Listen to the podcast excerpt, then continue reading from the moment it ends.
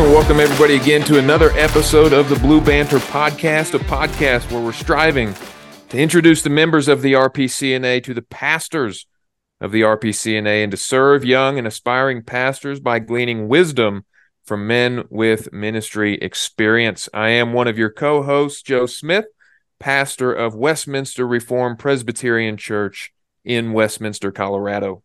My name is Aaron Murray, pastor of Marion Reformed Presbyterian Church in Marion, Indiana, the promised land of the North. And we have as our guest today Adam Niess, the one and only Adam Niess, pastor of Lafayette RP Church in Lafayette, Indiana. Adam, thank you so much for joining our podcast today. Hi, guys. Good to see you good to, to be with you today. Thanks for having me. Your your comment makes me chuckle about the promised land of the North. You know, I I live a little over an hour away from you, and I love where I live. I'm not sure I often think of it as the promised land, but uh, yeah, you're on the other side okay. of the Jordan. You know, you, you, need to you need to cross over and like listen. We've got our problems, but uh, it's a wonderful place to live. I don't care what anybody says about Marion. It's uh, it is the promised land, and hey, there are uh, there are people who need Jesus. So I don't know what you're going to say to that. Well, it is a wonderful place. You know, I, I heard on one of your previous podcasts about uh, you know the weather in Pittsburgh, and of course I remember the weather in Pittsburgh. And I grew up an hour from Pittsburgh in Wheeling, West Virginia, so I was kind of used to that uh, uh, weather and you know the mountains and so forth. But whenever we'd come back to Indiana while we lived out there, it was so great because you could actually see the sky. Mm-hmm. You felt like you could breathe, and uh, I still enjoy that very much today.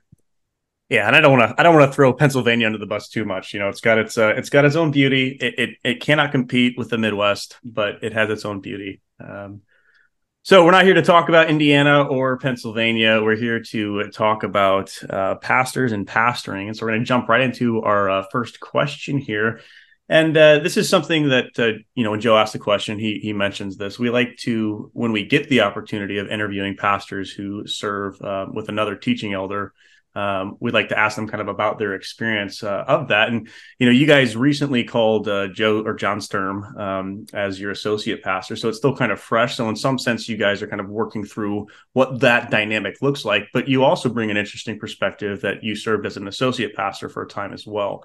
So I'm wondering if you could tell us a little bit about what it's like to serve on a session with two, um, you know, teaching elders um, how you guys kind of share the uh, ministry load, and what's your overall philosophy thus far of team ministry? Sure. So when I came into the RP Church, it was when I was a college student uh, in Bloomington, Indiana, at Indiana University. That was my first exposure to the RP Church, uh, first congregation I'd ever been to, and that congregation at the time had two pastors. So um, I was a pretty new believer at the time. I grew up in the church, but I was a pretty new believer. Um, and uh, I saw it working very well in that congregation, so I was used to it from the beginning. Um, and then uh, when I uh, was in seminary, we very much had the desire to, my wife and I, to return to Bloomington if possible. Um, Bill Roberts had left Bloomington while I was at seminary to go start the church in Terre Haute, Indiana. And so we we longed to go back. Um, and uh, I remember people uh, critiquing me, if that's the right word, saying, you know, here we are in this small denomination. There are plenty of empty pulpits in the denomination. Uh, how can you justify your desire to be an associate when uh, you going to be a second pastor of one congregation means that there are other congregations without any pastors? And uh, my answer was at the time and still is today that, uh, you know, I, I believed firmly that I would be a better pastor in the long run if I could start off uh, not entirely by myself. And, and that was largely personal, you know, just knowing myself, knowing my makeup, my personality, gifts, weaknesses, etc. And so I am so thankful. I don't regret uh, my first pastorate in 2012 out of seminary was to be an associate at Bloomington RP. And uh, I don't regret a minute of it. It was a wonderful experience. It uh, enabled me to uh, do all the work of ministry. I mean, I had the the same call as Rich Holdeman, uh, so I didn't, you know, I, I, wasn't called to just focus on a particular aspect of ministry. I was preaching every week. I was, you know, doing the Lord's Supper and baptizing uh, folks, and you know, doing everything else that pastors do regularly. And uh, it was very, very helpful for me. So uh, coming to where I am now, uh, 11 years later, and I'm the senior guy. And yes, we have an associate. Uh, I certainly have come into the situation with uh, plenty of my own thoughts from my own experience. Those things that I uh, learned when I was an associate, um, and just my own opinions on how to make this work, what I wanted it to look like, what I thought would be best uh, in terms of a, a, team partner with me, but then also for our particular congregation. And we were open about that uh, when we were talking to John Sturm before he ever accepted our call. So uh, I've always had a very positive experience, very positive experience with team ministry. And uh, this congregation in Lafayette uh, has a history of having more than one pastor. So this is not the first time of having an associate. Um, but you know, I I'm I started at the very beginning of 2018 here, and not long off after that, I forget exactly when. Um, we the session started uh, casting the vision again to the congregation that that's something we desired was to have a second pastor uh, the need was not as great then as it was most recently, mm-hmm. um, but it's something we desired. So you know, we um, we kept talking about it. Uh, not all the time, but like at the annual meeting, we would bring that up as a desire of ours. And then, at least for the last three, if not four years, we've been setting aside money in our budget uh, for this so that we would be able to um, afford a second pastor if God would ever provide that. So uh, we had John Sturm intern with us for the summer of 2021, uh, secretly uh, wondering if this might uh, be a future guy, and uh, eventually told him that, but not at the very beginning. And uh, we came away very encouraged from that, and so we were thankful that we could call him earlier this year, and that he accepted accepted the call. In terms of what it looks like, I mean, so here in Lafayette um, you know, different churches do it differently. Some try to follow the co-pastor model. When I was in Bloomington, it was uh, very much uh, we tried to do that as much as possible. I know others have tried to do that as well. Uh, here in Lafayette, we do have a distinction of senior and associate. I think uh, for me, I, have I think I still consider John a co-pastor, and uh, you know he has the same call that I do. Uh, but at the end of the day, you do need a leader of the leaders, and uh, uh, people are, uh, I believe, naturally looking uh, t- towards one as a leader of the leaders. So that's why I'm the senior. Um, I'm I'm the moderator. Um, but John and I, we have an arrangement um, that I really wanted, and thankfully he's on board with, which is you know, when it comes to Lord's Supper, we do it monthly. We alternate. Uh, when it comes to baptisms, unless someone specifically says, hey, I'd really love you to baptize my child, or uh, for a new uh, professing uh, adult, um, we alternate. Right now, I preach in the morning. He preaches in the evening, but in January we're going to swap, and so he's going to preach in the morning, and I'm going to preach in the evening. And uh, we have a rotation for who presides the morning, but uh, you know, so we we try as much as possible that it's a it's an equal share. We're working side by side um, to labor in the work of the ministry and to be faithful. Um, so it's a great blessing. I'm so thankful to have him here in the office with me throughout the week. And uh, he has made, uh, well, he, I was going to say he's made my life a lot easier, which is true, but that's not why we have, that's not the only reason why we have him is to make my life a lot easier. Uh, he really is a blessing to the congregation. Uh, but as I've said before, uh, I've told people, you know, my wife was way more excited for John to come than I was, mm-hmm. and uh, we're really grateful to have him. Mm-hmm. Yeah, well, as uh, someone who's in the GLG, I'm, I'm thankful to have uh, John, my uh, fellow classmate, uh, an hour and a half away uh, from the Promised Land, almost in the Promised Land. Um, one of the things that I, I kind of wanted to ask you about as someone who has experience as both an associate and, and a senior pastor, um, what would you, what would advice, or let me try and rephrase this, what advice would you give to a senior pastor who's looking to call an associate pastor, some, you know, uh, pitfalls to avoid? And then what advice would you give someone who's maybe coming out of seminary, who's looking into going into an associate pastoral? Uh, what, what advice would you give uh, that particular man? Yeah, for the senior guy, I mean, you have to you have to make sure in advance that the two of you can work well together, and not uh, all people who are ordained teaching elders, even in our small denomination, can work well together. I'm sorry to say. So, um, and this is why for us, having the internship with John was so helpful because we were working together and I could realize, which was very important to me, that um, we could get along, we could have fun together, we could uh, largely see eye to eye. Um, you know, it's not that we're carbon copies of one another, not at all, and I, I praise God for that. He is strong in in areas that I'm not, and I think we complement each other. Um, but personality wise, I mean, just you got to like each other. You got to be able to work with each other. Um, so for the senior, I, I, think that's something you just really have to take to heart. I mean, uh, it's been said before uh, the wrong associate is worse than no associate. Mm-hmm. Uh, and and so, sadly, there are stories like that uh, within church history, even modern recent church history, where uh, it's been uh, a terrible situation between senior and associate.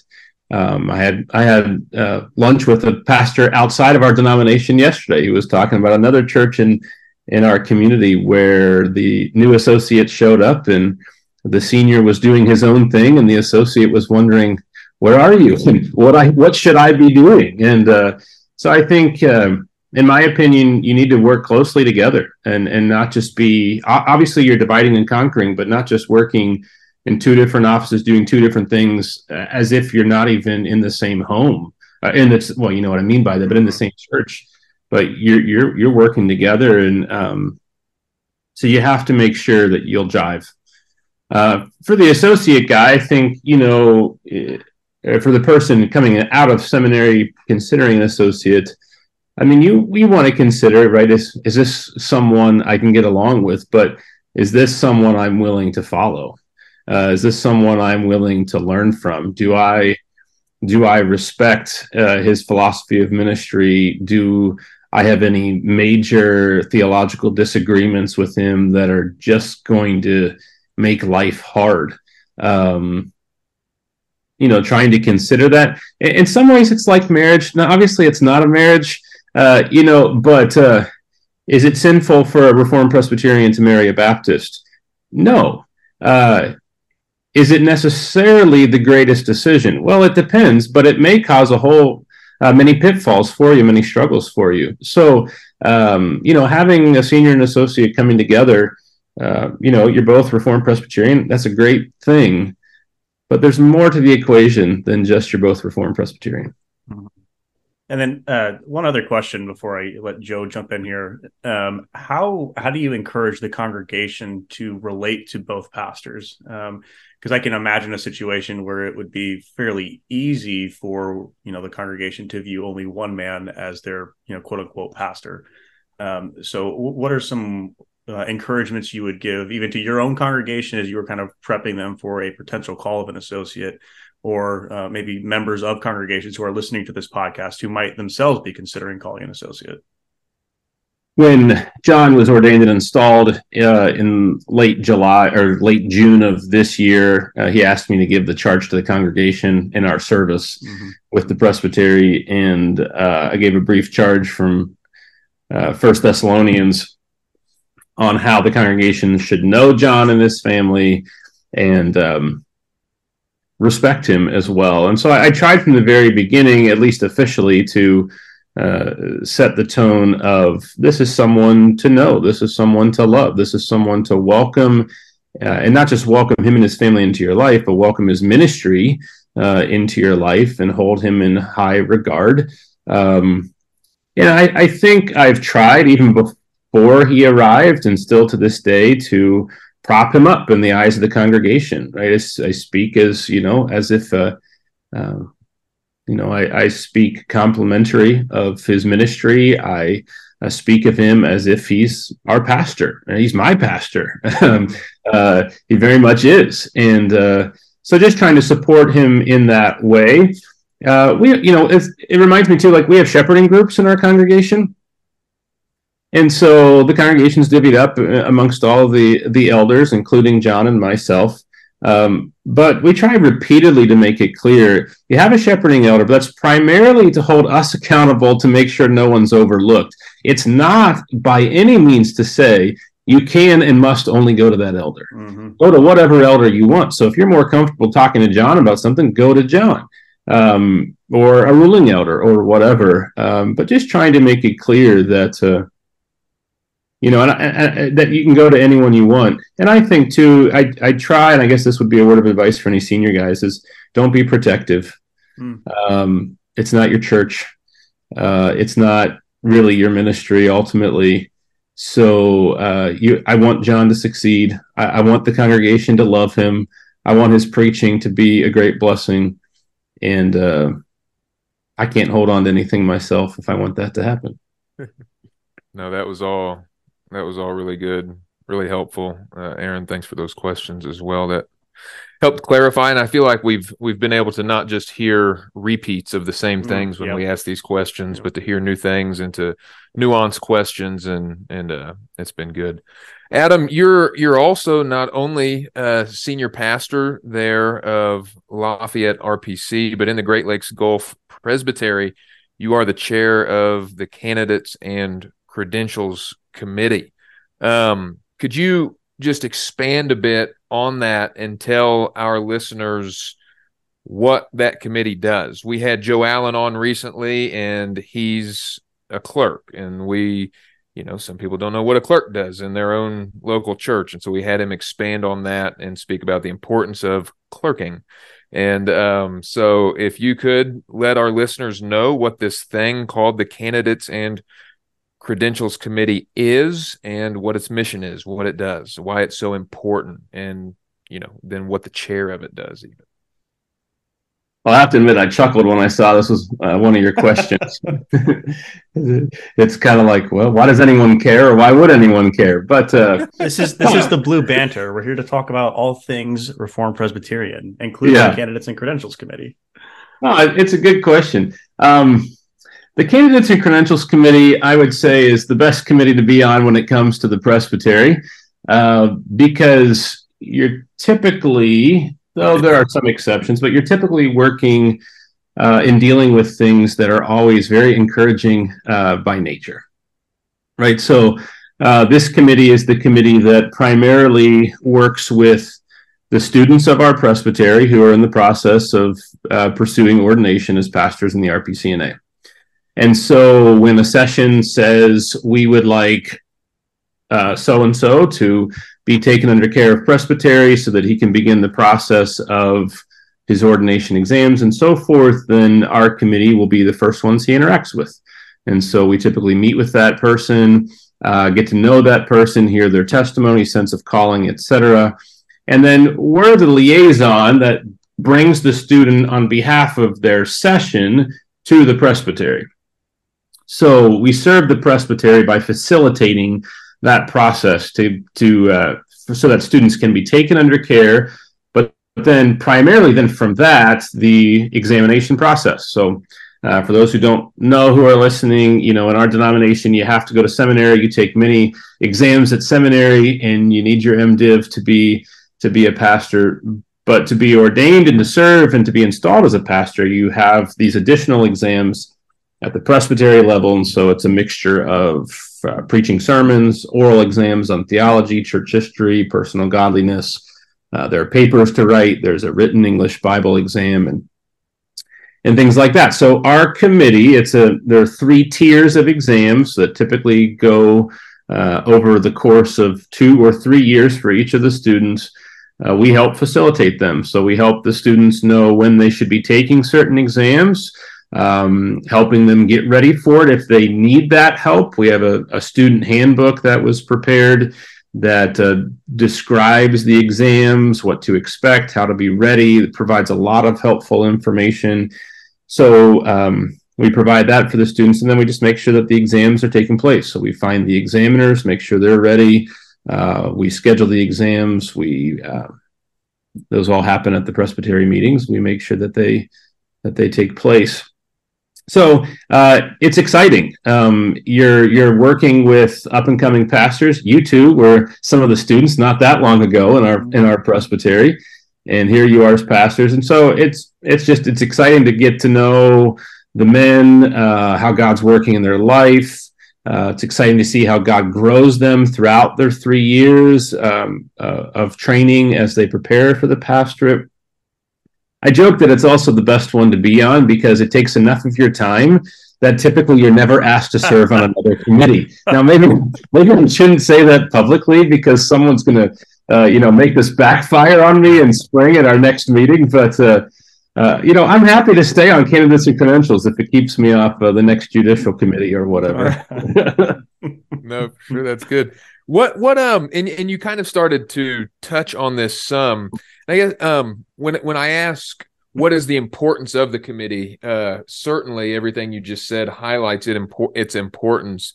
But what is also just the general importance of examining men uh, for ordination and installation uh, that duty and responsibility that the candidates and credentials committee facilitates?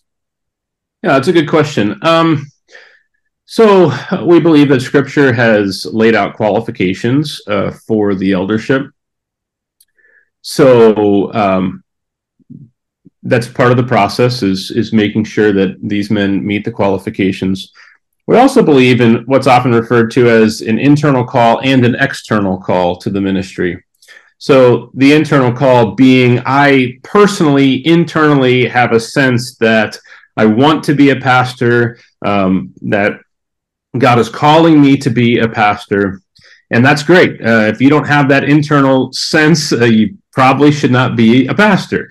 Uh, you need those desires and you need that sense of calling. But we believe that's not enough um, to truly be called, that there's also an external sense as well and an external call. So uh, ultimately, uh, the external call is the actual call from an actual congregation saying, Come and be our pastor. Uh, if you never receive that call, you're not called to be a pastor. Uh, but also, it, it's hearing what are the elders who are in authority over you saying about uh, your call to the ministry you know, before I went to seminary, I did a two year internship at the Bloomington RP Church, RP Church with Bill Robertson, Rich Holdeman. I had a newly married my wife, Ann, had a job in the community. They encouraged me to do it so that I could get some real world experience, get used to being married, uh, and then also see what it was like to be a pastor. So work with them, shadow them, get some experience presiding, eventually learn to preach a little, do some college ministry. Uh, side note, I highly recommend if you can do an internship like that, or to some degree, even before seminary, mm-hmm. do it. I, I, don't regret a second of that. It was so beneficial. Um, but also, the elders said, this way, you, Adam, can figure out more and more is this really what I want to do and believe God wants me to do? But with that, it enables us as your elders to look at you and evaluate your character, your gifts, your abilities in in ministry, and say, yes, we really think you are being called. You should go to minute. You should go to seminary. We'll support you. Or I think you need to consider a different direction. So when you get to the presbytery level and you have these student examinations, uh, this is part of the external call. It's the elders and authority over you evaluating do you have the godly character that scripture says is mandated uh, to be an elder in the church? Do you have the gifts? Uh, where do you need to grow? Um, at the end of the day, you can't ordain yourself. You have to be ordained by uh, the church over you. And so that this is one of the ways that the presbytery exercises that role in a man's life as he's pursuing the ministry. Yeah, that was helpful what you said. I had a, a man tell me once he made a distinction between uh, the informal and the formal external call. And that was just his way of phrasing everything you just said there that through a pre seminary internship, through seminary, through presbytery exams, uh, ministering in other churches and getting feedback from members, uh, you're, you're, you're receiving um, some confirmation at the informal level of that internal call and then you know boom once a formal call comes uh, that's that's the real solidified confirmation mm-hmm. Um just the last thing just kind of side question i'll ask concerning this. You've actually answered everything uh, so thoroughly. I hardly have any uh, follow-ups on it but just what i mean what what does the chair of the committee do? I mean are you just pretty much a coordinator or of the committee, or are there any special duties that the actual chair of the committee itself um, has in that committee? Well, we joke, don't be the chair of a committee because you're the one who does all the work on the committee. uh, but uh, I'm very thankful for all the members on our committee because uh, they contribute a lot. And uh, I, I, I, say that only just joking around. I mean, yeah, there, there's a lot of coordination, right? I'm making sure that we're ready for the Presbytery meetings, that our report is written, um, that the exams are ready to go. I, you know, I tend, and maybe some of this was my fault, and I'm not as good of a delegator as I should be. You know, I tend to be more of the one who writes the first draft of the report, or I'm reaching out to the examiners and making sure things are ready. But uh, the committee does a lot, so I'm I'm I'm making sure that we're staying on task as a committee, that we're doing what needs to be done, uh, we're doing it on time, and we're doing it well. Um, I feel like uh, I didn't sign up for this job, so uh, this was uh, uh, given to me uh, in a moment of need, and I was happy to take it on. But uh, I think it's taken me a couple of years to find my place in in, in doing this well. Um, I've been doing it now for, well, I guess a little over two years as chairman, and so I enjoy it. I'm I'm thankful for the men that God has put on the committee, and it's one of those things where it's a decent amount of work. Uh, in the spring for maybe a month leading up to the meeting, to the main meeting of Presbytery other than that, it's very little work throughout the year. Mm-hmm. I've got uh, two more questions on the CNC committee before we move on to the, the third question here. Um, you know, one of the benefits of being taken under care is, of course, you're having your gifts evaluated and examined. But uh, are there any other benefits that uh, a student can expect by being taken under care of Presbytery? Uh, yes, I mean, so yeah, you have the exams. Uh, you have um, other elders in the presbytery who are looking out for you and hopefully interacting with you and trying to be a support to you. Uh, each student under care in our presbytery has a representative on the candidates credentials committee uh, who interacts with with him. Um, uh, but also, this is maybe the the the, the biggest benefit uh, is financially speaking. Um, you know, our students who go under care, uh, we're very thankful they can go to RPTS uh, not entirely free of charge, but uh, pretty close. I forget exactly. I'm not sure how exact what the exact arrangement is.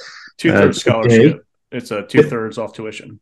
Mm-hmm. Okay, so you know it helps a lot in that way, and uh, in our presbytery, as long as you are a full time student and you maintain at least a B average, uh, you also get a multi hundred dollar honorarium every month uh, during that time, which is not enough to live off of, but it's a way of the presbytery saying, we support what you're doing. We believe you're doing what God wants you.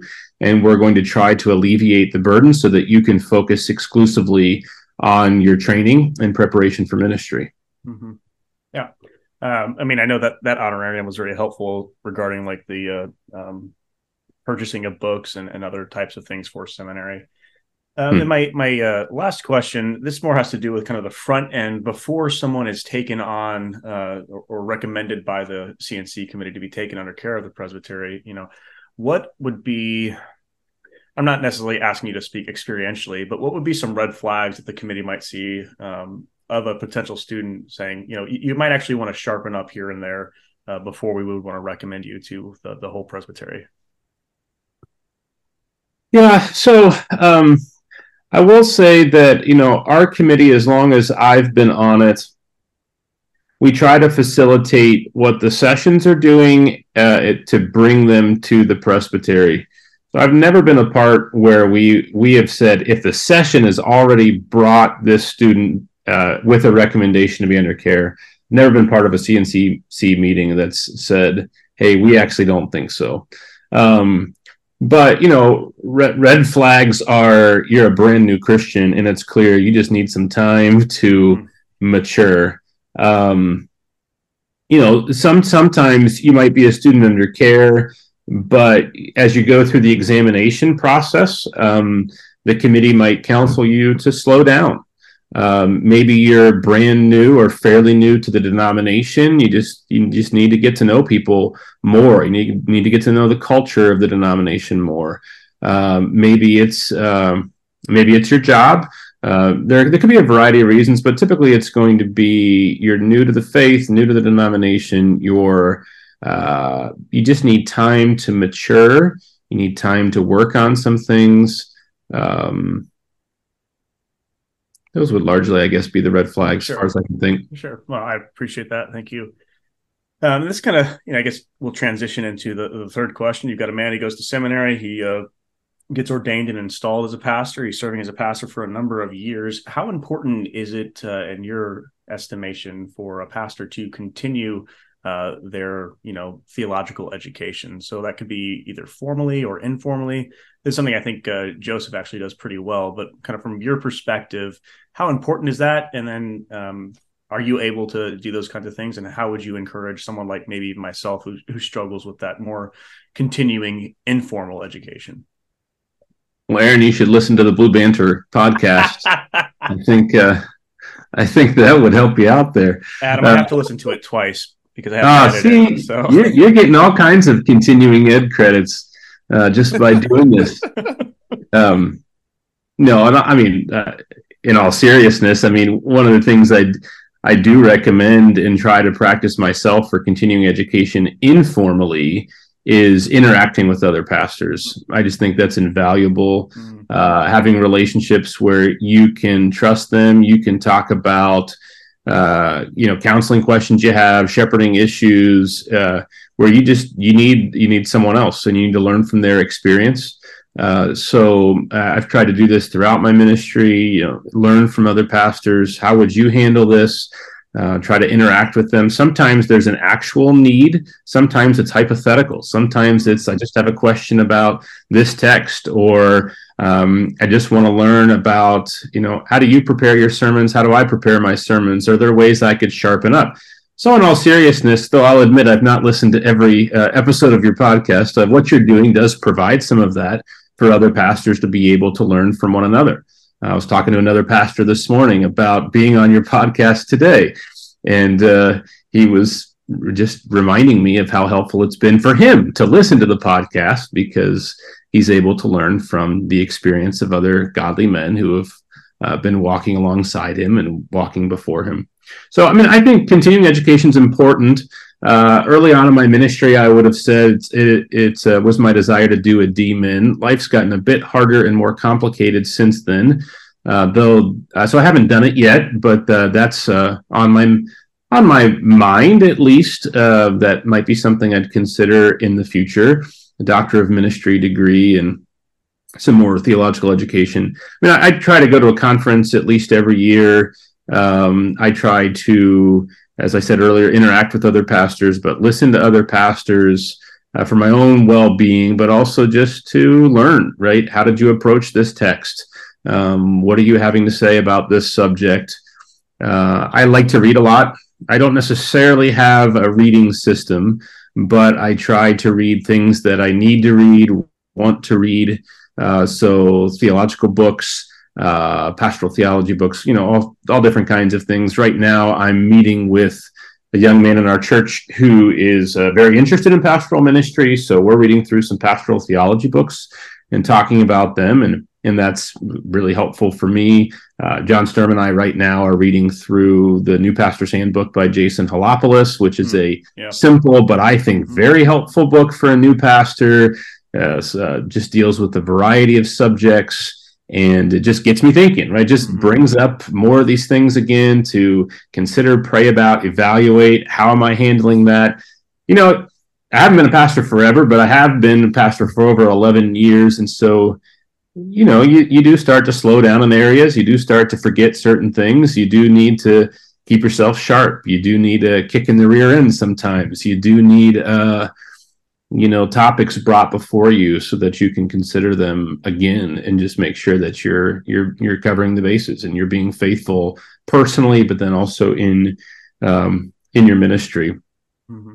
I, you know, I am a um, member of ACBC, the Association of Certified Biblical Counselors. So they do now have continuing education uh, requirements every two years. So I do have uh, a handful of reading assignments that I work through uh, for that right now. But I'm not doing anything formal, um, but always trying to grow and learn in many different ways. Mm-hmm. I mean, you may have already uh, mentioned it in the books you just listed, but has there been one particular book that you've read this year that you found particularly encouraging or uh, challenging, even um, as you continue your theological education as a pastor? Well, um, one of the books that I worked through this year with the, the, young men in our congregation, that's not a book that I've read. This is not the first time I've read it, but uh, is Thomas Murphy's Pastoral Theology. Many people haven't heard of it, but uh, you know he was a Presbyterian pastor in Philadelphia in the 1800s, and uh, he does things differently than I would do them in, at times, and he's a little overly detailed at times. Uh, I find it a very helpful book, especially the first uh, third of the book when he talks about the pastor in the in the prayer closet, and the pastor in the study, and the pastor in the pulpit. So uh, that's that's always uh, convicting and helpful, and uh, spurs me on to want to grow and drives me to prayer. You know, I think uh, as if you want to learn and you're trying to trying to grow and you're taking these things seriously, they drive you to prayer because you realize I need to do these things, but I can't do them, and I, I fail, and I'm far from perfect. And it's only by the grace of God I need Christ to continue to continuously empower me to uh, be able to be faithful in that way. So, I mean that that that's a book that has uh, challenged me, not for the first time, but has uh, challenged me. I've also been slowly reading through the Godly Man's Picture by Thomas uh, Thomas Watson, and uh, I mean very slowly reading that and uh, if you've ever read that book, it uh, can be a bit overwhelming in some respects as you think of what a godly man looks like. But as I read through it, I just try to ponder it and pray through it. And uh, uh, I long that uh, God might grow me more in godliness. That's wonderful. I'm thankful you've also added one more Thomas to my mind to now get confused. Thomas Murphy, Watson, Boston some other good, good one. one. Yeah. yeah. Mm-hmm. Uh, no, that's good. Thank you for that. That was great. Um, this is the question we kind of like to ask uh, all the guys we have on is preaching is is really the primary means of grace and we love to talk about it um, what what is your your own philosophy of preaching in the sense of you know how does Adam Niess preach and why does he preach the way that he does. Yeah. Well, I mean, I, I fully agree that preaching is a primary and principal means of grace in the church. That, along with prayer, it's the primary calling that God has given me. Uh, not that I can ever neglect personal one on one shepherding and all the other aspects of ministry, but uh, it's something that I need to give a lot of my time to, that the congregation needs. And uh, in our church, we have two services morning worship and evening worship, and we have full preaching in both of them. And um, it's very much at the heart of our congregation and what we think is uh, incredibly uh, valuable. So uh, I my I typically am preaching through books of the Bible.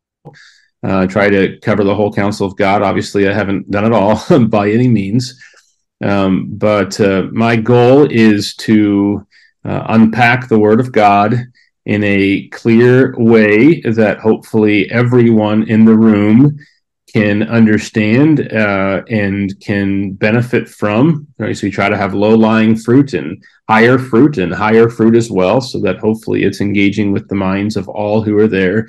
Um, but that it's clear. I mean, I, I really try to work hard to be as clear as possible um, so that people come away thinking, I know this text better than I have before, but I not only know what it says and I not only know what it means historically, but I know what it means, uh, why God has put it in the Bible for me, and uh, what application of that text looks like um, looks like in my life.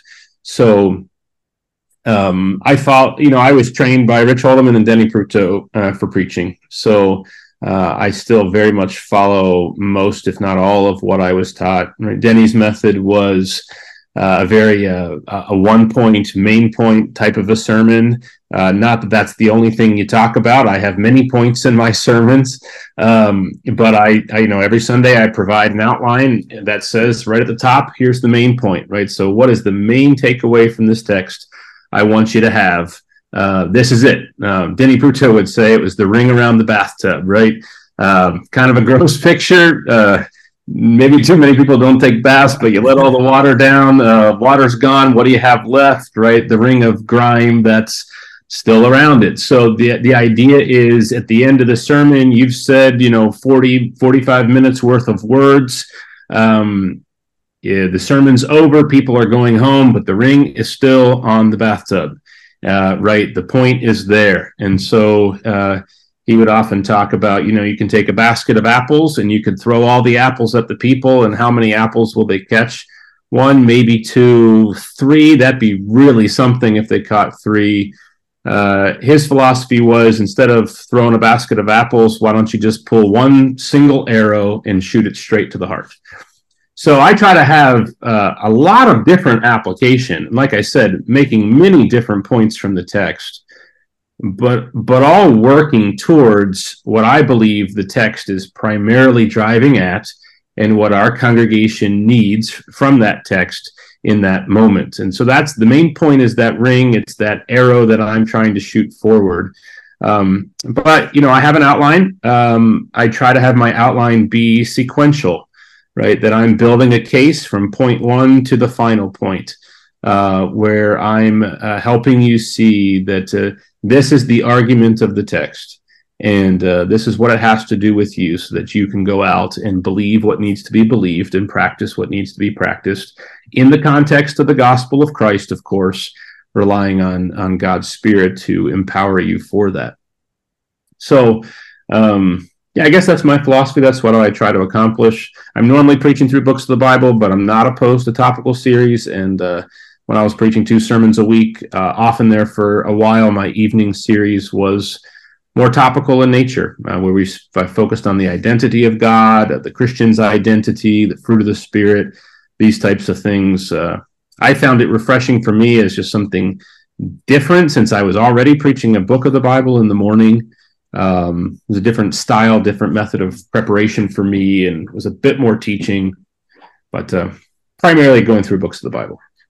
No, that's great. That was that was really helpful actually. Um Aaron and I, I don't know if you follow Denny's exact preparation method still. Aaron and I took intro to preaching from Denny, so we're familiar with what Denny's preparation method looked like, but what what does your own sermon preparation look like, you know, from from, you know, you're preaching through a book, so you likely know what section or at least close to what section you're preaching next so from the time you sit down at the beginning of the week, whenever that is, and start to develop that, what does that process look like from text to sermon?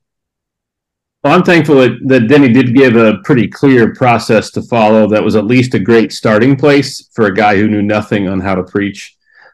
I don't follow every step, uh, nor do I follow every step in the same order that I was taught. I've I've learned over the years that some steps I can skip, and some I just uh, I the way my mind works. Uh, I tend to go more towards this direction before I would go in that direction for for an example. But uh, for me, uh, throughout the week, so I, I'm a I'm a not a guy that can just close the door, shut out the world for eight hours, and begin in the morning by looking at the text for the first time and go home for dinner with a finished sermon. Uh, I'm a guy that uh, you know I work on the sermon every day of the week. Uh, I take Saturdays off, so Monday through Friday. In an ideal world, and it's actually happening now by God's grace with John being here. so uh, it's happening a lot more frequently than it was in the past. But uh, I try to spend a good amount of time studying on Monday, and so for me, I'm you know I'm starting in my English Bible, just uh, reading the text, reading the text, reading the text over and over and over, look at some other translations, and then I have a document on my computer and just start jotting down notes, things that come to mind, applications, cross references, uh, all kinds of things. And I keep that document going.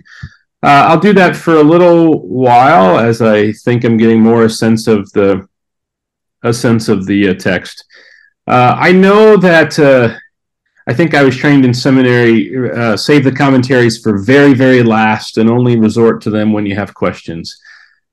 maybe I shouldn't say it publicly. That's I don't really do that. Uh, I've become convinced that the congregation, one of the ways that God has the congregation uh, learn is by being taught by others, and uh, that applies to the pastor as well. So uh, my sermon prep does not need to be entirely original to me. Uh, that I can learn from others and should learn from others and uh, what I have found too is that by reading commentaries, not only am I learning from others, but reading spurs thinking. So uh, I, I don't think I've ever come away from a commentary ever where I've thought, wow, I agree with everything. That was perfect. I don't need to know anything else. That has never happened to me. I mean, yeah, and, that's good. I'm glad that's never happened to me.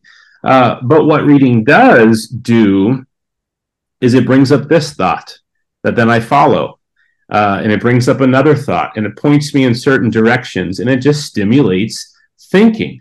So, so I believe that at the at the end of the sermon, while I've been taught by many teachers, uh, it's still my work. I'm not just taking what Joe Schmo said in such and such commentary and throwing it into a sermon and poof, there you have it. Um, but I'm learning from other godly men who are trained in studying the word. Um, and so, you know, so it's not the first thing I do by any means. Uh, I'm not reading 50 commentaries. Uh, right now, I'm preaching through Ezekiel, and I've got, you know, three on my shelf. Well, four on my shelf here, and then I I, I check out John Gill and Matthew Henry typically if I have time. Um, you know, so I'll read through them and then I, I take notes. So I still have this document. I'm just constantly having notes there. Uh, and then my goal is um, I'm done studying by Tuesday. Again, I'm not doing this all day. So I'm spending a good amount of time on Monday, a good amount of time on Tuesday, but I'm doing plenty of other things in, at the same time. Uh, normally the mornings, at least, I'm, I'm working on the sermon. Uh, and then uh, Wednesday, today is you need to have an outline. So um, I try to, one of the reasons I love my note document is I don't want to keep uh, referring to all the books. So I try to make it so I can put all the books away and I just have my notes. And a lot of times on Tuesday, Wednesday morning, I'm reading through, I'm meditating, I'm jotting down a million things on it, on the back of it, on other pieces of paper.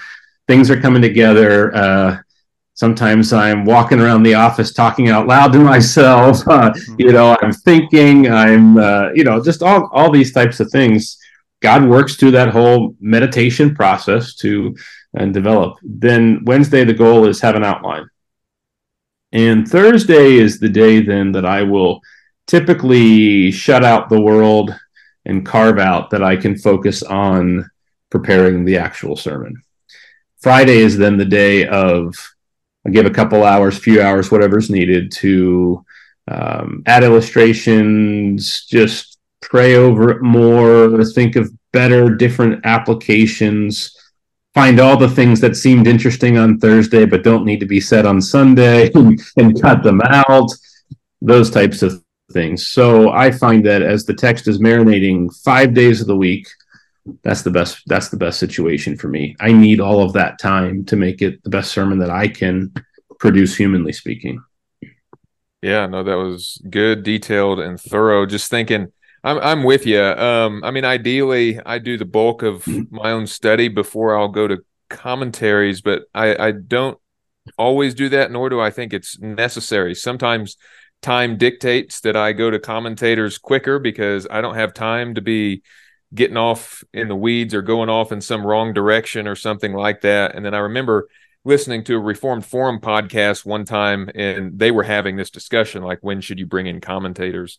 And and one guy said he brings them es- essentially immediately. I mean, the first thing he does for his sermon prep, he calls coffee and the commentators, and he goes to a coffee shop with a stack of commentators and and and goes at it. And you know, they noted on that podcast, and it always stuck with me that the really the only danger of going to commentaries early is if you're not your own thinker if if mm. you you cannot also think for yourself so if you're someone like you said that you just read one commentary and you think well that's everything there i agree with everything that person says because he's an authority and he said it and you move on with life um, so so if you are your own thinker, I don't think there's as much danger in it. And then I like also what you were saying, and it's it's another kind of saying or analogy that has stuck with me when it comes to sermon preparation. Milk many cows, but churn your own butter. And so mm-hmm. that's kind of you know drawing from many resources, but that final product is yours. You know, you've put it together, you've put together the pieces.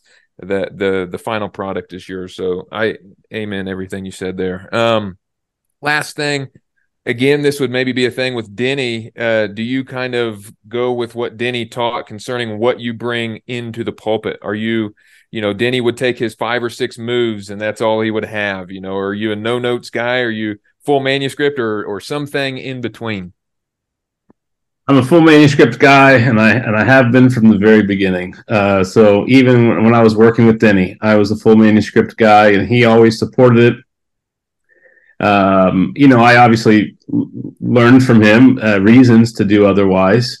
Um, and uh, I have throughout the years wished that I could do otherwise. Uh, but I've just become convinced over the years that the way I'm wired, um, for me to communicate clearly, um, helpfully, thoughtfully, not repetitively, I need to go through the process of writing everything out in advance. The, the other thing I've realized too is, uh, you know, you, you, you, when I sit down to start typing up the manuscript, you, know, you've I've obviously done a lot of studying. I've got an outline. You think you have it all in your head and you're ready to go, but it's in the process of writing the sermon that other dots are continuing to connect. Mm-hmm. And that's that's I you know it can be frustrating at times, but it's also exciting at the same time that that's really when things are coming together in a in a very helpful and powerful way. So writing out for me is the best way that I can make sure I'm speaking clearly and helpfully. Uh, but also, it's an essential part of the process for me to ensure that I am handling the text accurately, faithfully, and uh, to the depth that is necessary and appropriate and helpful for the people. Amen again. That's good. That, Appreciate that being said, I don't write a research paper. So, uh, you know, I, I, write the sermon as if I'm preaching and as if I'm talking. So uh, I have my whole system for what it looks like. But my goal is that uh, if you're in the congregation, you don't know I have a full manuscript. Mm-hmm. I, I, really work hard to make sure that I'm able to communicate uh, as if I'm not reading whatsoever. Mm-hmm. Mm-hmm. Well, very good. Appreciate that. Um, as we uh, start our uh, 30,000 foot descent here um, to land this podcast, uh, what are some ways that our listeners can uh, pray for you, pray for the, the congregation there? Obviously, it's the big praise of uh, bringing John as your uh, associate there, but what are some other ways that our listeners can be praying for you guys?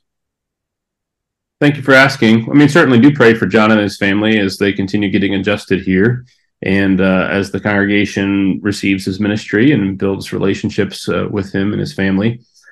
Um, uh, in addition to that, uh, you can pray uh, most immediately. We have an evangelism seminar coming up a week from Saturday. Uh, Ed Blackwood is coming out uh, to, to be with us on a Saturday morning and going to be giving the, the, congregation practical training on the duty and method of evangelism. And then he'll be preaching for us that Sunday. And then a week later, um, on October 7th, the congregation, we're going to go around the neighborhood here, around the church building, and uh, go door to door and uh, hand out flyers and invite people to worship on the 8th. Uh, just try to make our presence known, to say hello, to put a face to uh, to the church, and uh, and uh, we'll see how the Lord uses that. So you could certainly be praying that God would use that in our hearts, that we might come to care for the lost more and be willing to take steps to reach the lost and the unchurched around us, uh, but also that the, the Lord might bring visitors and unbelievers into our midst. We also uh, we have uh, currently three deacons who work very hard behind the scenes and do so much, um, but uh, we are in need of more deacons, and so we are going to be having an election at our annual meeting in January. So it's a it's a bit off still. Uh, but we'd appreciate your prayers that God would raise up uh, the right person to serve or persons to serve uh, in that capacity in our congregation here soon. Uh, we're really thankful. God's been uh, adding to our numbers. We are a varied group. We've got you know lots of young kids. We've got some older folks. So you know many different needs, many different stages of life. We've got a handful of first-time, brand new parents.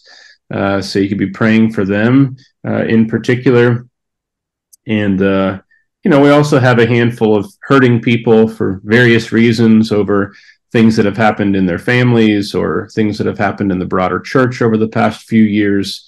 So, uh, you know, just that God's comfort would continue to be um, prevalent in our midst, and uh, that God would be giving his comfort through the work of uh, the elders in the ministry uh, of, of the public uh, worship, but also of just the individual members as well as we try our best to interact and love one another, come alongside each other. Oh, Thanks for asking. Yeah, no, and and I'm not trying to set myself up as an example, but just uh, encouragement to our listeners. I try and jot these down, and as soon as the podcast is over, I don't make some big scene of it, but I try and lift these prayers up to the Lord, and so just encourage the listeners with that. Just make make praying uh, part of your listening to this podcast. If you listen to it, as soon as you turn it off, uh, pray pray for these things. Um, uh, the Lord works through prayer. Last, now our mystery theological question. All right. We're in the midst this month of settling the debate surrounding Rahab's lie. What we want to know by the end of this month is was Rahab's lie lawful and right, or was it unlawful and wrong? What says Pastor Niess? So is this just uh, the two young pastors uh, find a way to make the older pastor squirm and, and nervous? You know, thanks for giving your time to be on the podcast. Let's make you feel as uncomfortable as possible before we hang up. It's our re- this podcast is secretly our revenge tour for all of our presbytery exams and and all of those things. this is your revenge. Well, you know, okay, fair enough, fair enough. Um, you know, that's that's not something that I've spent much time studying or that I've even studied recently. So, you know, I don't know how helpful of an answer I will have uh, on that. Um, you know, you know, I think scriptures do. It's obviously a complicated matter. I think the scripture does speak favorably, as if you know Rahab was doing a righteous thing, and so does that bring up other questions? Yes, it certainly, it certainly does. Um, but I, I think you know we need to start with what the scriptures say about it and work from there rather than perhaps our gut reaction or perhaps what um, seems popular or what the culture might say about it. Um, you know, we, we want to wrestle with the hard things. So I think, you know, what does scripture say about it? I think scripture speaks uh, favorably of it as if it was a good thing. Um, but I think as as we say that, we need to make sure we understand uh, what would be good about it. Uh, was there anything wrong about it? Uh, was it merely commendable for a particular time and a particular purpose, or um, you know, is it to be replicated today? Uh, that you know, there are many many questions uh, on that. I don't have the answers to all of those today, but I do think those are the things we have to wrestle with, and we shouldn't be afraid of wrestling with them. Mm-hmm. Mm-hmm.